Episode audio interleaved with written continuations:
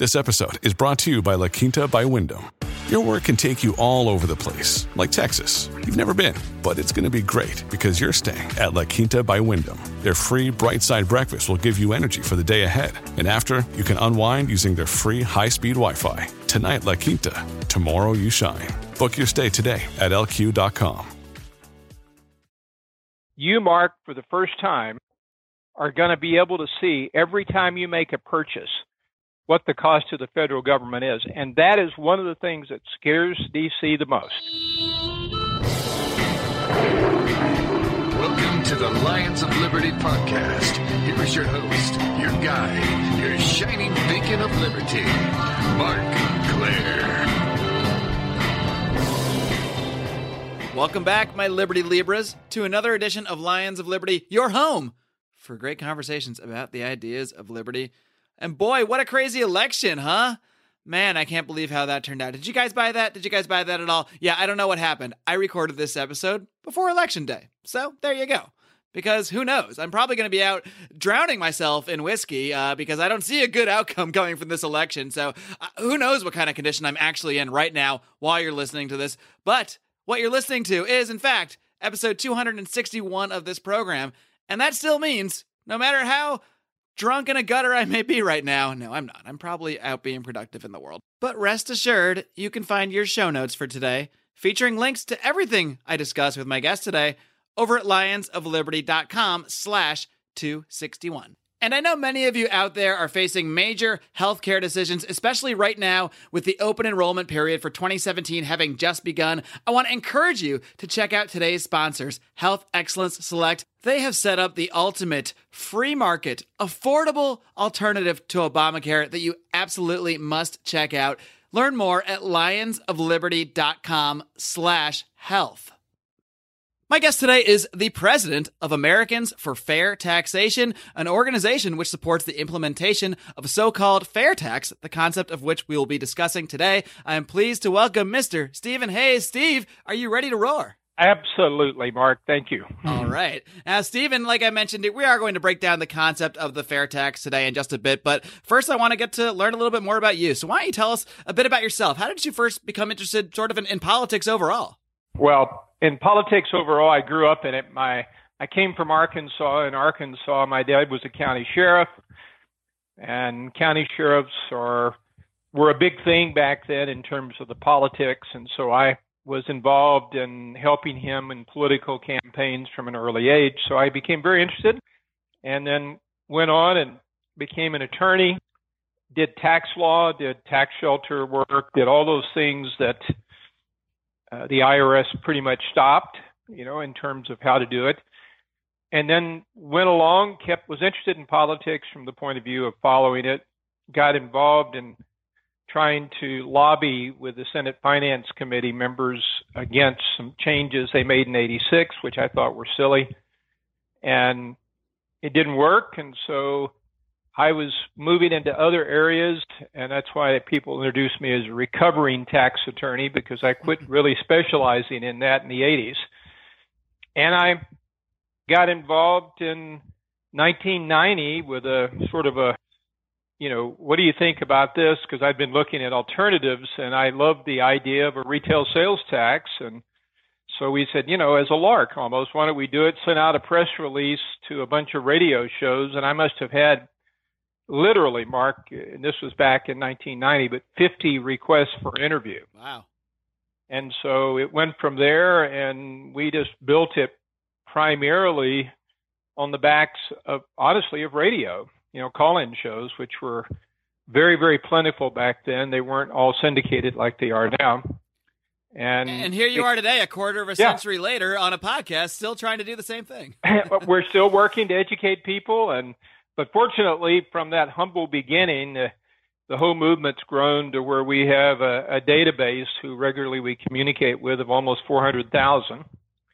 And we've got in the House and Senate 84 co-sponsors. I believe it'll be effective. There were 82, and two more of my last trip agreed to become co-sponsors. So, so we're the we have a lot of people in support of the bill, and now we just have to see who's going to become the next president, Mark, and then try to find a way to work with them and and the House and Senate and see if we can't actually get real tax reform done because that is on the table and it's being talked about by both sides. Of course, what people consider tax reform in DC is you know, sort of, uh, it's a different than what people who understand what tax reform is usually think because they want to reform it if they can and still keep all their benefits from, you know, lobbyists coming to them and special interests. So it's, it's a chore, but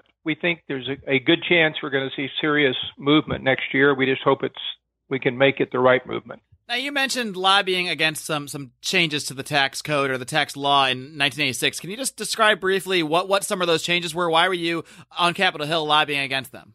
Well, I had a lot of clients who were professionals, you know, not only attorneys, but this was back when a lot of MDs were incorporating their practice and setting up pension plans. And so we were setting up some very, very good pension plans for the professionals, MDs and attorneys and architects and others. And coincidentally, by setting these up, we were benefiting their employees. They were very attractive to the employees as well. There were some parts of the 86 Act which were, I don't know what they were thinking particularly, but which limited the amount that could be put aside by a professional. And it made them much less attractive, which meant that less money got in for the professional, which also meant that a lot of employees who had rich retirement plan options, which was they were being forced to, no longer had the same retirement plans. So I just thought it was stupid the way they were doing it, and there were some things they could have done differently. And and I'll be honest with you, the Republican majority, I met with every single one of them, and they all agreed I was right. And so I left feeling pretty good. And the next week, they all voted unanimously for the way the bill was. Before. Interesting how that works, huh? They agree with you to your face, and then uh, as soon as you leave, they vote they vote the other way. That's exactly what happened. And so I said, no, this is this is pretty rough. And I understand the politics. They were afraid to change anything because they were afraid they'd lose their coalition. But even so, it was it was my change was so minor compared to the whole thing. It I think it was really short-sighted, and I think the facts have proven me right. I think you know a lot of employees cumulatively probably lost millions of dollars in retirement benefits, which is unfortunate. Do you think that has that has led somewhat to the, the downfall of the pension plan? I mean, pensions used to be much more commonplace, and now it's pretty rare to find a company that's offering a pension.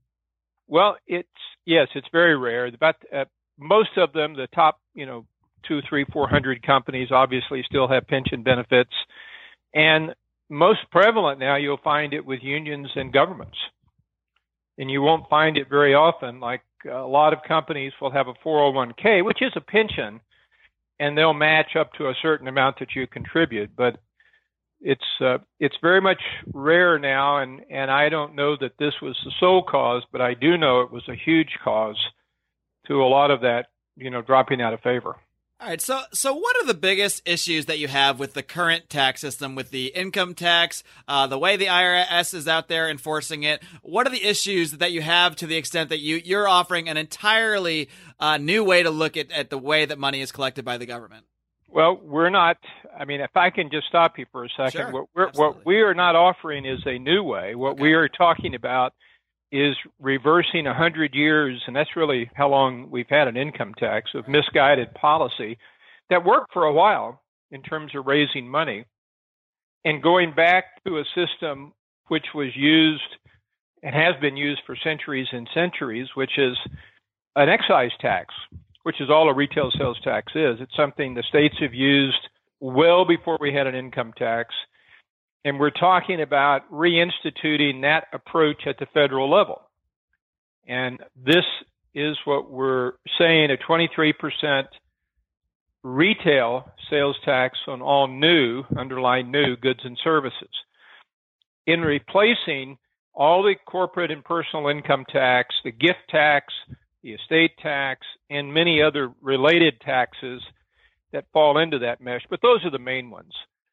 And what's wrong with the present system is that primarily it's failing. You've got a system right now, Mark, where evasion, which means people who should be paid a certain amount of money are paying less than that amount of money. Generally, it's not a drug dealer.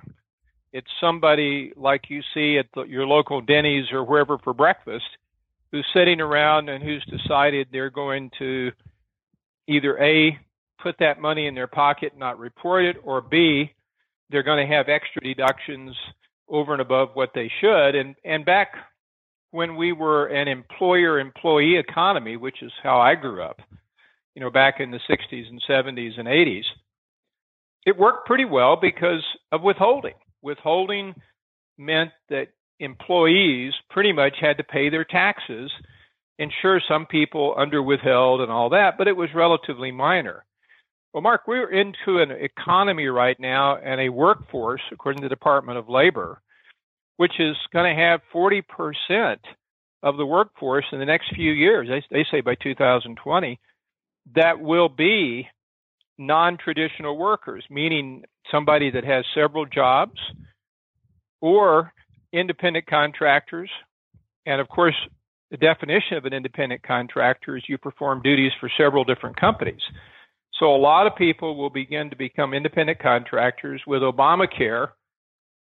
You know, one of the government's unintended consequences is that suddenly you do not have to work for an employer to be able to get the same insurance.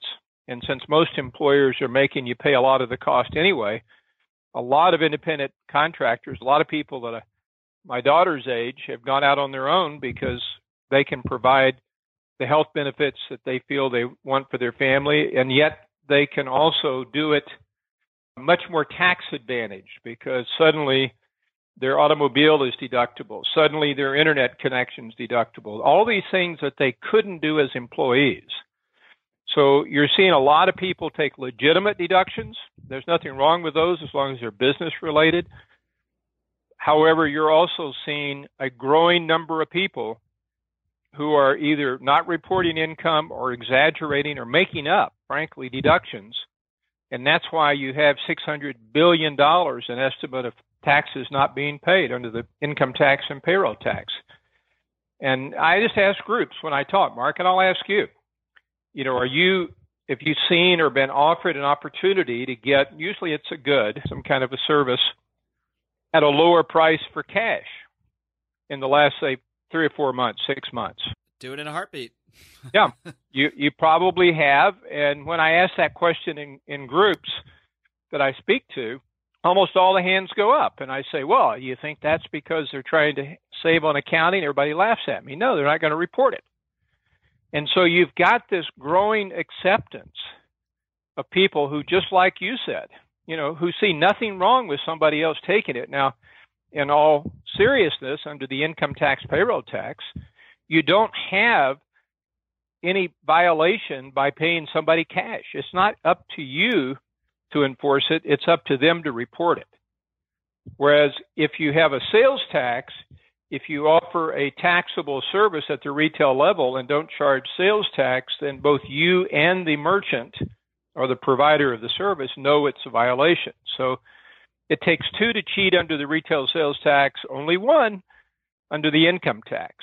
And so what's happening is it's becoming really a sieve and we're leaking money. I mean, when Paul Ryan became chairman of the Ways and Means Committee before he was moved up to speaker, excuse me, I met with him and I talked to him about this proposal.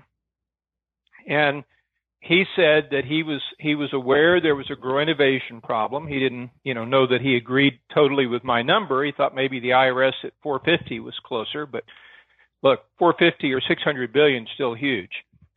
And we talked about it and he said, "Well, I plan to solve that problem by making the tax system much simpler and lowering the rate." And I said, "Well, Mr. Chairman, it's and by the way, he's he's a charming man. I, I really think he's a nice guy.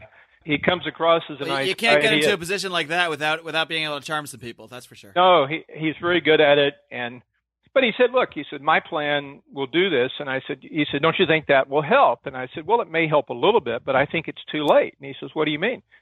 And I said, generally speaking, people are pretty clever about the way they do this. Not always, but pretty clever And I knew of a person who was decided that he needed about 20 grand a year for his vacations and different things that he did. And so he worked out a way to take partly cash and partly in exaggerated deductions. And he made about a hundred a year in real money. He reported 80 and the other 20 just went in his pocket. And I said, so this guy, when you lower his rate, let's say from 40 to 20, he's going to be really happy because of the 80 grand. His, you know, his rates are lower, but he's not only evading the income tax, he's evading the payroll tax and he's self-employed. So that's 15.3 payroll and Medicare. And plus, and this was in California, he's evading the state income tax, which effectively was around seven. So he's over 40% under your reduced rate. Now he's already decided it's okay to do this, to cheat, because he knows he is. He's already decided that. So why is he going to take that 20 grand and pay eight to 9,000 to the government? So is that your biggest issue with the current taxation system? Is that it's too easy for people to evade and, and for the not most, at all. No, not at all.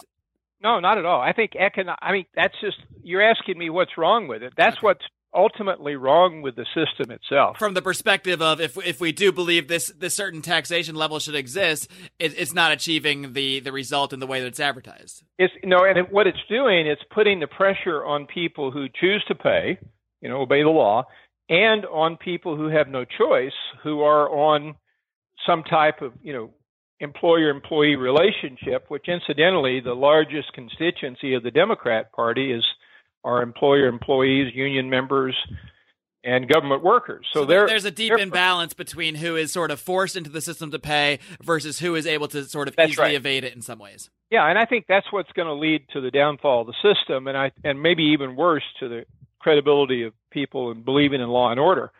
But I think no, the economic reasons are, are enormous. You've got a you've got a tax system which penalizes our exports and rewards imports because unlike all the other trading partners we have, we do not do what they do. When they send something over here, they rebate at the border, adjust at the border all of the taxes that have been paid and under their consumption tax. They have a VAT over there. And they send it over here without that. When it gets here, we don't tax it. We let companies get it and sell it, and we tax them on their profit, but it may be 3 or 4%, whereas they rebated 20%. When our products go over there, we do not give anything back. Our products go over there to 100%, and when they get there, they get 20% added on. So we're at a big disadvantage from an import export point of view. We're at a big disadvantage under this system because we have a system which basically has become very complex for small businesses generate between 60 and 70 some people say 80% of the new jobs depending on the size of the business but yet many of them may have to spend more t- money in trying to comply than they actually do in taxes because it's so complex. So what we're talking about is a system that is totally bad and i haven't even gotten to civil liberties i mean if you think about it under the present system you're forced to file a report of pretty much where you spent your income. If you're trying to do deductions, you have to show what you spent on the mortgage. Now, is all this information available to them probably through the NSA or others? Yes, of course. But this is where you're supposed to be filing all these papers. Uh, Art Laffer of the famous Laffer curve did a study with a friend of mine, John Childs, and they came up with a, a number of $450 billion that companies and individuals spend trying to comply with the Internal Revenue Code. And so what you're looking at is costs being higher than they have to be of all of our products. Spending because all this money j- just to pay taxes. That's just to pay the, the money. well, just figure out how to pay it. Right, Not to pay it. No, no, no. Not to pay. We're two point some odd trillion to pay. right, right. But of the amount collected, we spend about 25, 20 to 25 percent trying to figure out how to pay it and how to comply. You've got a system with a Social Security. You, you, you know, we're in our system. Social Security is funded through a system where payroll deductions. The problem is that more and more of the workers are supporting older guys like me who are retired. See, I'm I'm 68. I'm still working full time, but I'm technically retired. Well, I'm still paying into Social Security. I guess I'm not a good example, Mark. But someone else, I know other people who are quote retired, who really are retired, and there's now we're now down to like 2.3 or 4 to 1 when we started off with social security it was like 30 to 1 so the payroll tax system people vary on their arguments of how long it'll be solvent some say another 20 years some say 30 years but they all know it's heading for the cliff and the only way to make it solvent is to continually increase retirement ages along with bringing in more money from workers who's going to pay that mostly W 2 workers because if they increase the tax on a guy who's not paying, is he going to suddenly start paying? Obviously not. Our system bases Social Security retirement, the funding, on retail sales across the country. So everybody, including people coming into the country, including people who are here illegally, everybody will be paying that tax when they make purchases of retail goods and services. The other thing that really stands out on this, I think, besides simplicity, no forms to file, much better economic trading situation, more capital coming into the country from around the world because we are now suddenly a place where you want to invest. The other thing that really stands out about this is that we will then be having a country where you get to keep your paycheck, you get to decide how much tax you're going to pay, Mark, based on what you spent. And people say, oh, you're going to make my haircut go from, I'm going to use this example, $10 to 12 to $13 because of the sales tax. And I say, you know, that's true, but what does it cost you to pay the $10 today? You've got to earn how much? A dollar twenty-five, a dollar thirty, depending on your tax bracket. But when you put in the the payroll tax, it's probably 25 to 40 cents. So you've got to earn a dollar 40 to net a dollar. You know, so 14. So you're not talking suddenly adding new taxes. And plus, the various studies that we've had done say that if you take away all those costs of preparation, Mark, and if you take out all that money that's added into the prices just to keep up with all this and to pay their taxes, their seven and a half percent payroll Medicare tax on all their employees, a percentage of profit that gets built in that's going to be taxed, you know, what the tax would be on their profit. That the retail prices, that $10 haircut, isn't going to drop, you know, $3, but it's probably going to drop a dollar. So you're going to have a haircut that can be done at $9 and the barber makes the same amount of money he used to make at 10 plus instead of having to pay a corporate tax, you know, or a business tax, all he does is pay a sales tax. You get X dollars in, you collect the tax, and you send it to the government. There's no, well, was this a business lunch? No, all that's gone. It's simple.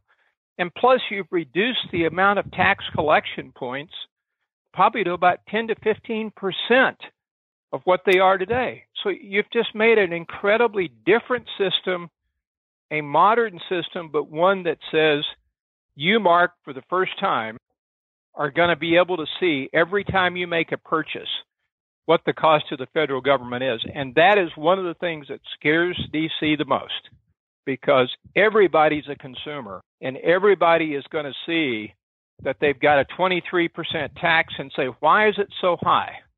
Well, it's so high because this is what it takes to fund the federal government. Now, truthfully, you're going to see a lot of people kick back on that, and that's what we've seen. You know, we've seen Ted Cruz come out with a, a plan that would put part of that into a VAT, which hides it. But a sales tax is very straightforward. Tax on consumption at the point of consumption. All taxes are on consumption because they take away your ability to consume. But a tax at the point of consumption, like a retail sales tax, will grow the economy faster, will increase investment in the, comp- in the country.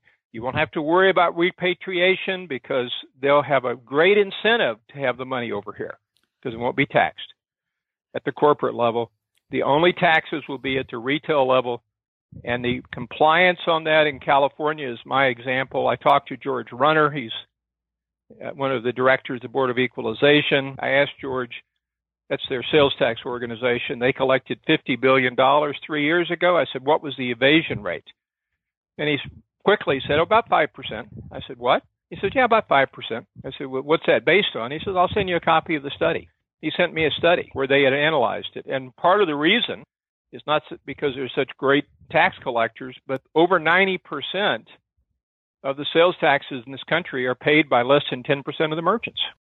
Steve, we're going to dig a little bit deeper into the details of the fair tax in just a minute. But first, I need to take some time out to give a word to our sponsors.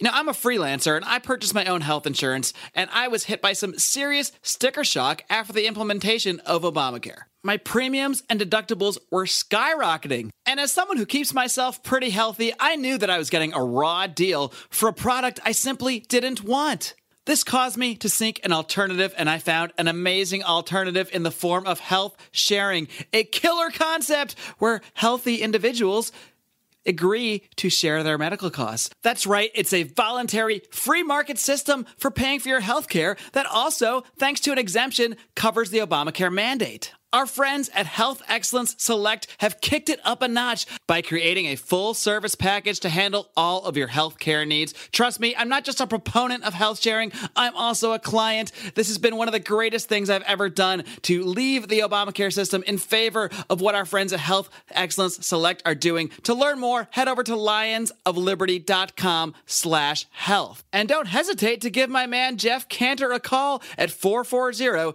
283 6849. Be sure to mention Lions of Liberty. Stephen, let's let's dig a little bit more into the nitty gritty, the, the fine details of, of this fair tax plan. And and first of all, I just want to make clear because I, I know one of the biggest worries people have um, when, when, talking about this plan, especially among the libertarian community, who are, who are very skeptical of, of any kind of new plan that, that is proposed when it comes to taxation, is that that this would just end up being lumped up on top of a lot of the current taxes we have. But so why don't you just describe what you're planning to do away with when you pr- make this proposal? Is this going to do away with most of the other taxes that we currently have at the federal level, if not all of them? Yeah, you're still going to have the excise taxes. You're still going to have an excise tax on gasoline. You're still going to have excise taxes on other things that are not related to the income payroll tax code, but you get rid of the corporate and personal income tax, estate and gift tax, and Social Security and and the way we we do this also to counter another argument, which is, oh, that's really unfair to lower income people. Well, states charge 10% in some cases, like California. They don't seem to think it's unfair.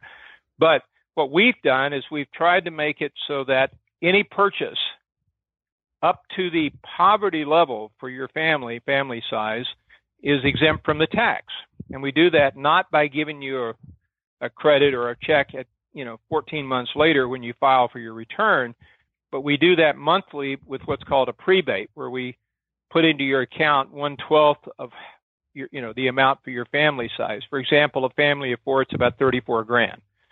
So the tax on i'm, I'm going to round numbers off 2600 a month is put in your check or credited to your credit card or whatever you set up every month so every month, every American citizen would essentially get a, a, a, sum of money that's meant to cover any expenditures up to that poverty line. Is that the idea? Yes, that's the, that's exactly right. So you choose, and this is only a new purchase. So you go out and you spend the money, and that first level of spending you do is effectively tax free. So if you're making thirty-four thousand dollars and spending thirty-four thousand, if you're you know a family of four, you're paying zero tax, and I'm talking payroll tax and income tax. Right now, you're paying about 2200 in payroll tax. And right now pretty much nobody can avoid that payroll tax. That's not well, something you can you can write off or anything like that. If you're an employee, you're stuck. If you're an if you're an independent contractor, the payroll tax is only on your net income. So that's where it comes into if you don't report income or if you exaggerate deductions so that when you have your net, that's what you pay payroll tax on. So remember, a lot of people when and part of that 600 billion is not just income tax it's also payroll tax being evaded uh, now another criticism that I, I, sometimes hear about the fair tax is that they call it they say it's a regressive tax and that the, the poor are going to bear the brunt of this but uh, on your website it, it really states the opposite that this is actually a progressive tax. So can you explain the difference between a progressive and a re- regressive tax and why why you see the fair tax as being actually being progressive? Sure. The fair tax by doing the prebate And by untaxing a lot of people at the lower income range because of the prebate, what you've just done is you've just allowed the people to have a choice of how they spend their money because right now they don't.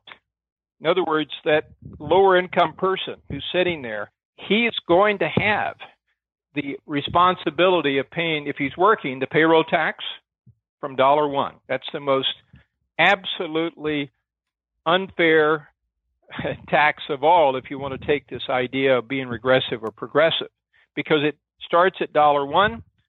Doesn't matter if you have 20 children or zero children, everybody pays the same rate and it stops a little over 100,000. So the people who are making less are going to pay more. So that's number 1. Number 2, what's happening is that by giving people the right to choose how they spend their money, yes, almost all of them are not going to buy used food. But I have a daughter, we have a, I have a grandchild. Right now, she thinks it's silly to buy new toys. They buy used toys for him, clean them up, and they're fine. Okay? That's not taxable under the fair tax. So a lot of lower income people, you find those are the people that go to the thrift shops, and those are the people that shop other places. Those are not taxable. You're going to have people with an absolute opportunity to choose how much tax they pay in many cases, and you're going to have people who are going to have that base which they supposedly have under the income tax, but really doesn't work that well for most people with the standard deduction. You're going to have a simple, clean way for lower income people to work. And the best thing I think that we really have is we're going to create more growth in the economy through this system, which is going to lead to more stable jobs and more people working. When you say this tax would only apply to new items, would that also include, like, say, a house or, or, an automobile? I mean, if I if I buy a house that was built ten years ago by the previous owner, is that considered an old item? Would that include no taxes? That would be no taxes. It's a new, it's a used house. Wow. And same same would apply to a car then too. So that would actually really incentivize people to buy used vehicles probably more often than a, than a new car you would find a lot of people doing that, but also, and this is the other part of it is you're going to find that the differential between used cars and new cars goes down because you know the, people are going to start factoring in. Well, Marc, you can buy my car without tax, so you can pay 10% more and still be ahead. You see what I'm saying? Right. You're going to you're going to see more of an equalization. So in the long run, you're still going to have people that want that new house, and they're going to pay for it and they're going to be able to get what they want. They're going to pay it over 30 years. And again, Marc, the key thing, and this is what the real con, if you want to call it, has been because of the way they've disguised the cost of government in all these different pockets, you know, that sort of like the death by a thousand cuts. Right. If you're going to get a hundred thousand dollar house, and if you're going to pay for oh, that, boy, please point me to where to where that is because they sure aren't available out here in L.A. no, they're not. But I'm just using know, that as an example. An example, right? You're going to have to make a 140,000 to do it, right? Because you're going to if you're going to actually ever pay the principal off. And then, and that's the other thing. If I can take a minute, I think it's really interesting because when I, I went and did a, a tax forum with a member of Congress who's a friend of mine, but he, he's a real, he has his, always his tongue in his cheek, you know, John Mica down in Florida. And he had on the panel, without telling me, a head of the Florida real estate president and the head of the Florida Charitable Association. And both of them were very, very much interested in protecting their deduction, you know, mortgage interest in the charitable. Well, the lady, the real estate, nice lady, she got up and said, Look, we have studies that show that if you get rid of the mortgage interest deduction, you're going to see a 15% reduction in home values. And that's catastrophic because so many people have, you know, much of their net worth in their home. And I, and she went on and on and I got up and said, "Well, is, you know, I have just a comment. What you're saying is you've increased home prices 15%. Now that's a, across the board. That's the $50,000 home as well as the million dollar home. Yes. I said, okay, well, only 30 to 35% of the people who file tax returns itemize. So for 65% of the people, what you're saying is that those people are going to pay 15% more so that 35% can benefit. And the second part of it is that people making under 75,000 a year normally will only save a few hundred dollars by itemizing over what they would have saved by just doing the standard deduction. So you take another group of people and you put them in, and the studies that I've seen, the numbers I've seen, show you've got to be making well over a hundred before it starts to have any savings, you know, net savings tax wise. But yet that 15% increase means that people have to have a larger down payment. Plus, since all of those lower income people are going to be financing over 30 years, if they can get it, they're going to pay maybe 45% more for their house because you have to multiply, you know, with compounding interest. Right. So I said that's why it's better not to have the deduction and to let you have all of your money and then you go to the loan application and you show a person has all this money without withholding as opposed to they might be able to get some help back from their taxes because they're prepaying the taxes. And then the, as far as the charitable guy, I said, listen, you know, he was talking about how great it was and how important. And I said, well, why is it that over the last 50 years, there's a, a you know a curve, and in fact, it was a foundation that you sponsor put it out that showed that giving had been between one one and a half percent consistently when tax rates were high, when they were low. So it's the growth of the economy because again, 65 to 70 percent of the people in this country don't itemize, so their deductions are not shown as you know deductions, and those people have to pay in order to send ten dollars to the church. They may have to pay fourteen dollars or thirteen dollars, you know, by paying the taxes and netting out. They don't itemize, so you're really punishing the people who give a lot of small donations in favor of some big people. And honestly, most people who give big donations do it besides tax reasons. Right.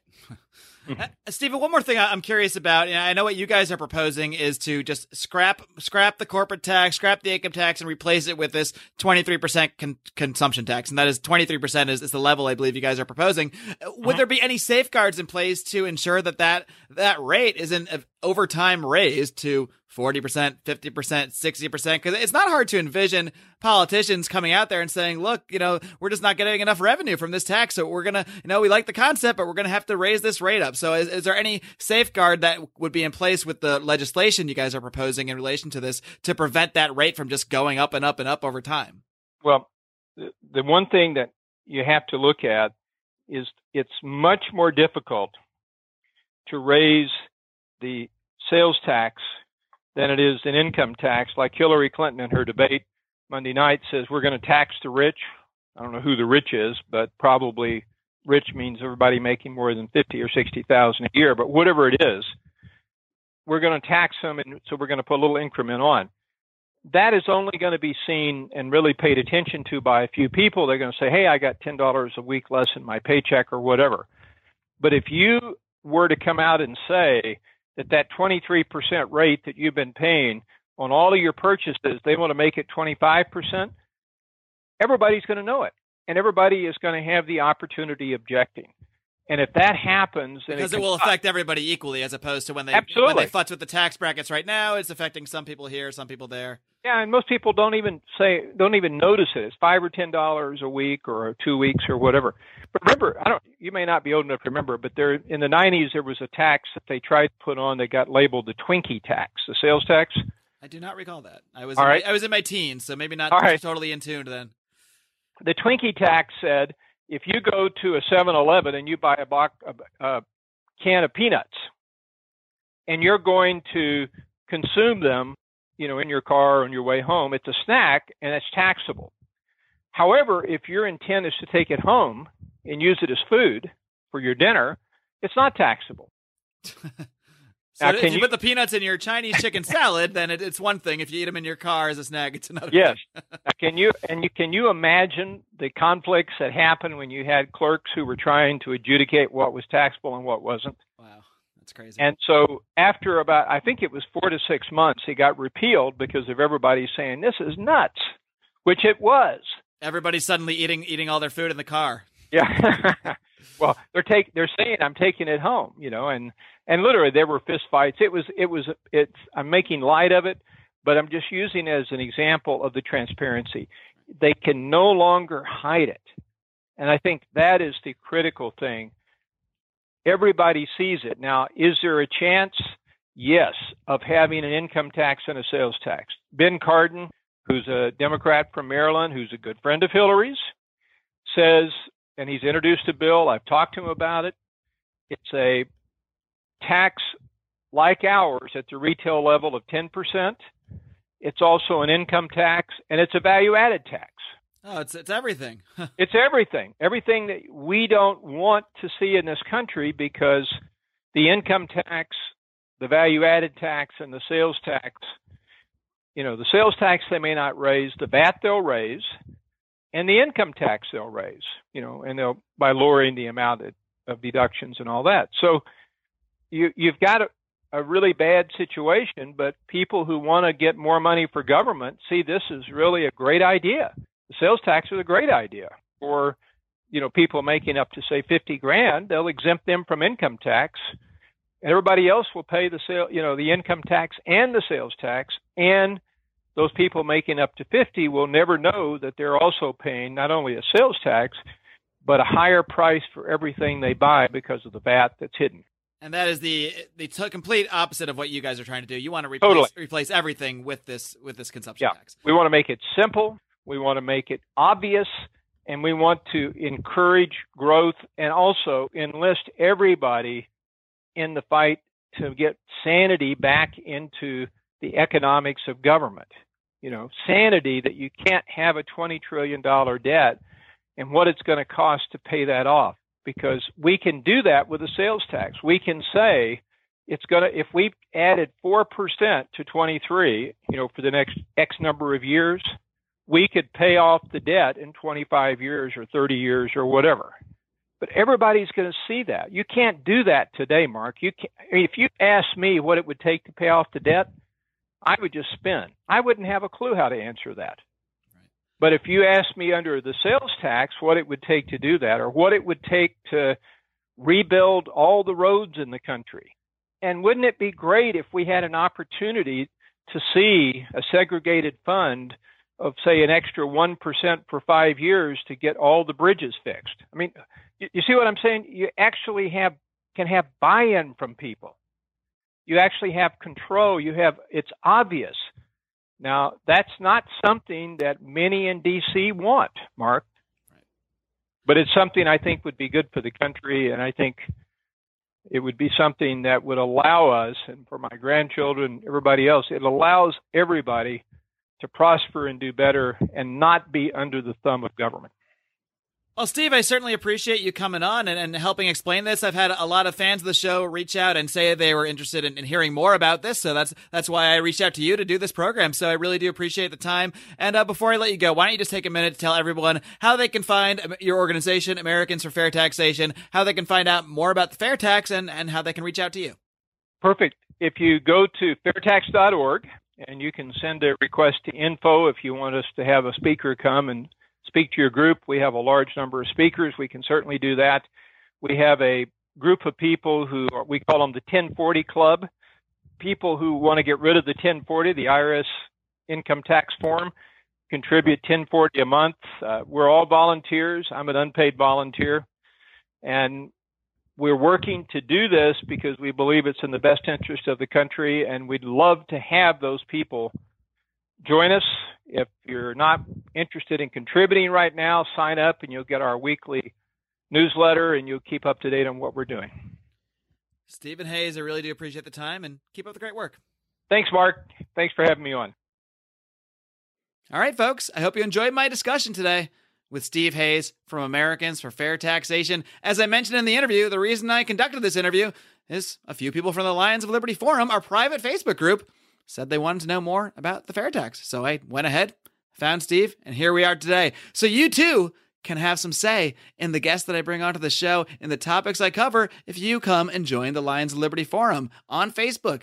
What does it cost you? Nothing. What? What's the catch? Well, the catch is you got to be on Facebook or you got to sign up for Facebook. That's not my catch though. You got Zuckerberg to blame for that one. But you know, Facebook is an easy, easy way to communicate. So many people are on there, so that is our chosen location for now. And you can find that forum just by searching Lions of Liberty forum on your little search bar in Facebook. And we have will of course link to that in the show notes as well.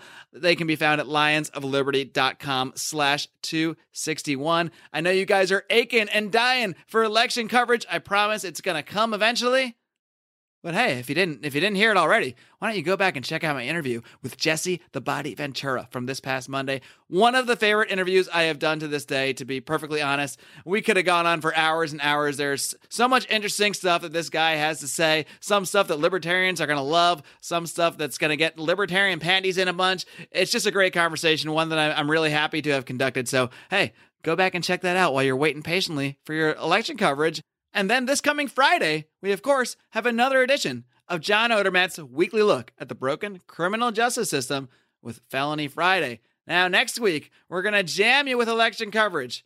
We're going to have a Gary Johnson wrap up, Mr. Johnson's Liberty Hood. We're going to take a look back on the Johnson campaign.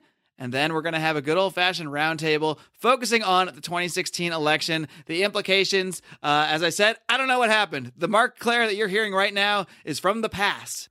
In the meantime, I've got a homework assignment for you all. That's right. Your homework is to share this program. Every single person listening right now, I want you to share this program with at least two people. Yeah, I'm not even going to say one, two. Share it with one person you know is going to love it, one person you think's going to hate it, and see what happens. Because guess what? Now that this election garbage is out of the way, pushed to the side, unless one of my predictions from a roundtable came true and this thing's going to the house, but but we'll see. But you know, a lot of the noise can be put away. And, and now that maybe some people have thought about a third option, maybe some people have thought about the dangers of the two party system and how the Democrats and Republicans aren't really providing a lot of the answers to a lot of the problems that they are seeing out there in the world, maybe they'll be more open to these ideas, especially now that a lot of this noise, a lot of the fear mongering about how terrible Hillary is, how terrible Trump is, now that a lot of that will go to the wayside we can really focus on the concept of ideas and we're going to ramp this thing up 2017 we're going to really try to expand this program and do a lot more, and we need your help doing it. We're a grassroots thing. We don't have a name recognition going into this. We started this thing three years ago. No one had heard of me. No one had heard of Lions of Liberty. I'm not Tom Woods. I didn't have 10 books before I started my podcast. And that's not a bad thing. That's it's great that Tom did this work and, and made such a name for himself, but he had a major advantage when he was starting his program. Jason Stapleton had a major advantage in the fact that he was putting tons of money into his show. Advantages that I just didn't have to do this. My advantage, though, are my listeners, are you guys. You guys love this program. I know, because we talk about it all the time in the Lions of Liberty Forum. So I encourage you guys to be my voice, to be my marketing team, to go out there and encourage others. Encourage your friends, encourage your family, encourage strangers on the street. I don't care who you encourage to listen to this thing, because everybody, everybody can be open to the ideas of liberty. All you got to do is crack open that door just a little bit and get those ideas in there and start that conversation. And that's why we're here, folks. That's why I'm going to continue to be here as long as this voice and this microphone and this MacBook keeps working. Guys, it's been a blast. Until next time, live long and live free.